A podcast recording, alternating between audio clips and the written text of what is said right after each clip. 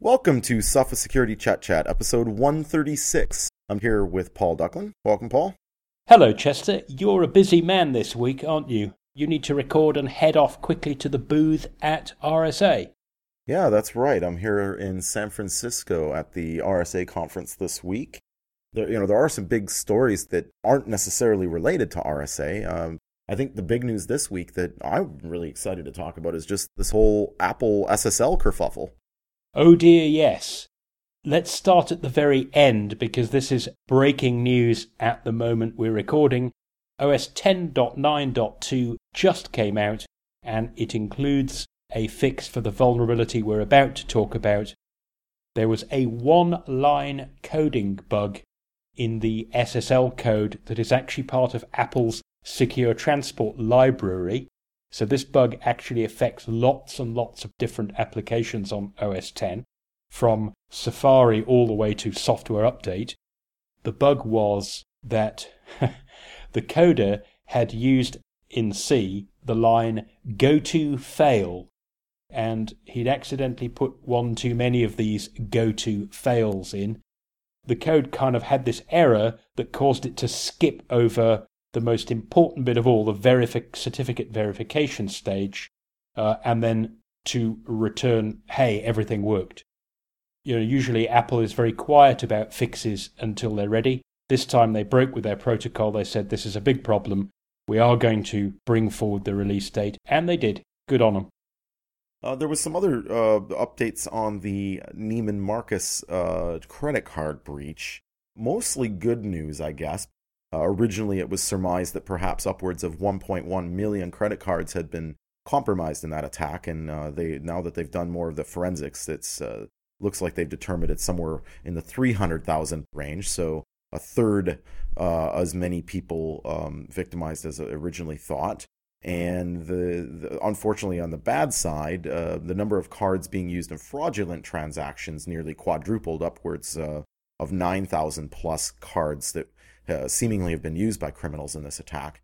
But what was more interesting was that I guess things had kind of been alarming and logging for quite some time and, and being ignored. And, uh, you know, I, I, drew some maybe unfair conclusions, but reading the, the tea leaves that Neiman Marcus has laid out for us, it kind of sounds like maybe they were relying on imaging computers both to fix flaws perhaps things that go wrong in windows systems and just you know reset them on a regular basis so they continue to work but maybe also as a security strategy gone wrong the crooks who'd got into their network found that their malware kept disappearing um, pretty much every night and every morning they have to kind of break back in and reinstall it so the obvious surmise is that Neiman Marcus were reimaging their systems for whatever reason, which may have had this paradoxical effect that it therefore removed the malware at the end of every day, left them with this false sense of security. Hey, we're starting every day afresh, so if we do get pwned, it'll only be for one day, unless you get repwned every day.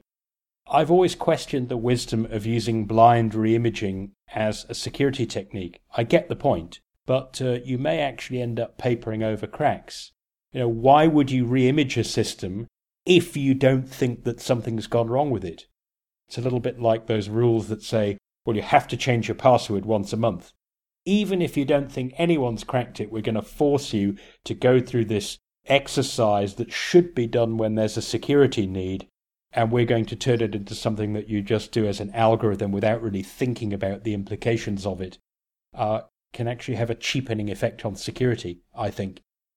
Yeah, it, it, I mean, it reminds me a little bit of last week's Chet Chat when we talked about um, a particular application that I'm not going to name that had some hysteria around it on Facebook uh, for for iPhone and Android um, users. Meow.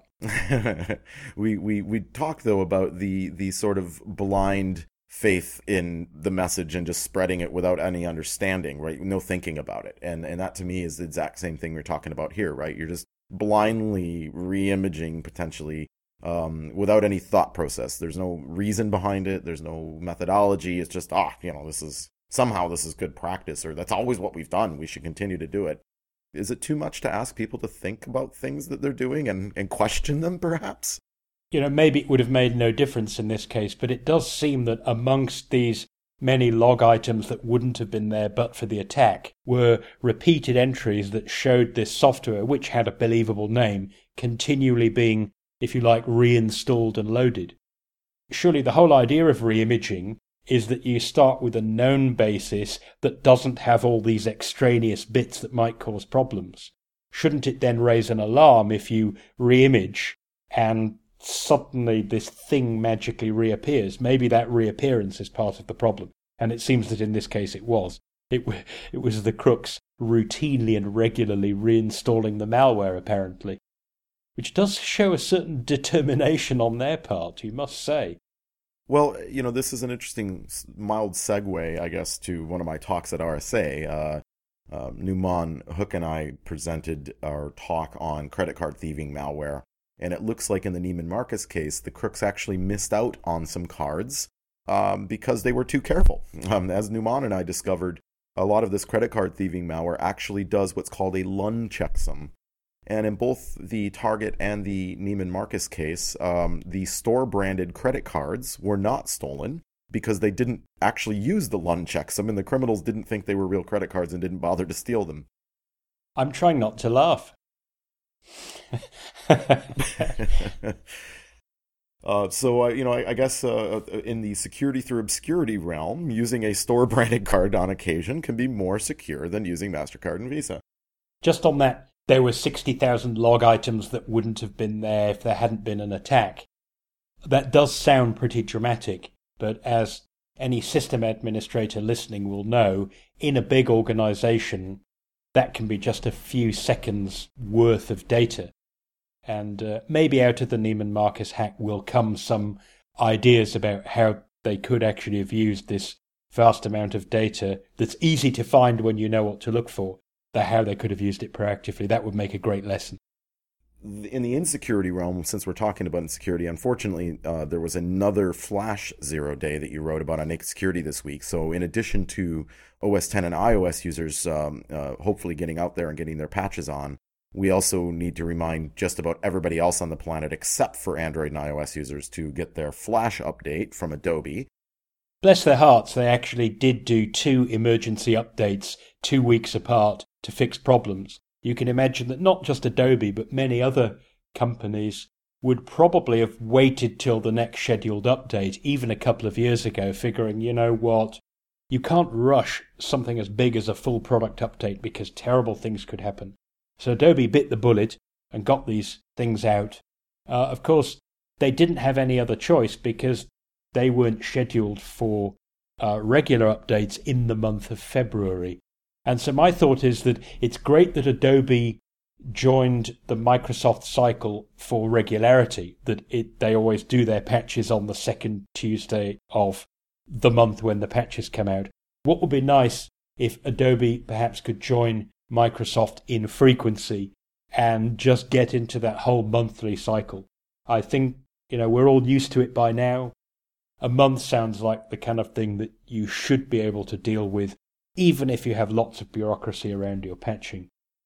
Now that Oracle has gotten themselves onto a quarterly update cycle for Java, maybe Adobe can take a clue and take a step ahead and get on the monthlies um, uh, in advance of, of Oracle coming to their senses. Yes, Oracle went from four months, four monthly for Java to three monthly, didn't they? Yes. Uh... Which was very convenient for writing about it on Naked Security because every three months we have that handy word quarterly but for every four months, there isn't a word for it. I tried saying thirdly, but it, it's just not the right word, so you have to keep saying every four months. Actually, there's another lesson that I'd like to mention, and this this is not to say you don't need to get Adobe's emergency update. They went to all the trouble of producing it, so you better apply it. Um, but that is that although this whole amounts to an O day, a zero day in Flash, in other words, we sort of found out about the hole because the crooks started using it before a patch was available. To make a practicable attack, at least on Windows 7, not on Windows XP, you had to have other holes that were already patched. It either hoped that you had Java 6, which I think was superseded three years ago, or that you had a version of Office 2007 or Office 2010 for which a patch had been available since the end of last year. And that kind of goes to show that often a so called advanced persistent threat is only advanced because you're a little bit behind. And so if you're in any doubt about the value of patching not just your operating system, but also your applications on a regular basis, this is proof positive.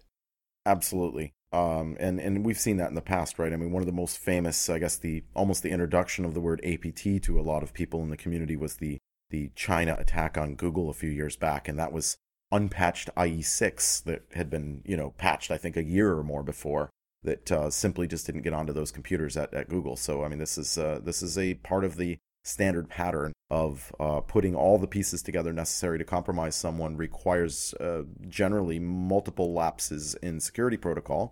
And if you can keep as many of the things in your environment up to date as possible, you've raised the barrier and made it that much harder. Indeed.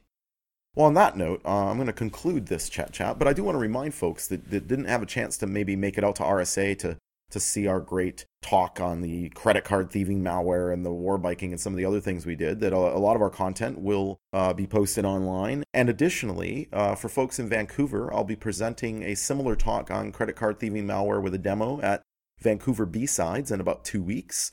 And the week after that, I will be at B-Sides in Austin, Texas, doing the keynote and uh, demoing it there as well. That concludes Sophos Security Chet Chat 136. For the latest security news, visit nakedsecurity.sophos.com. For our podcast, you can always get those over at soundcloud.com slash security. And until next time, stay secure.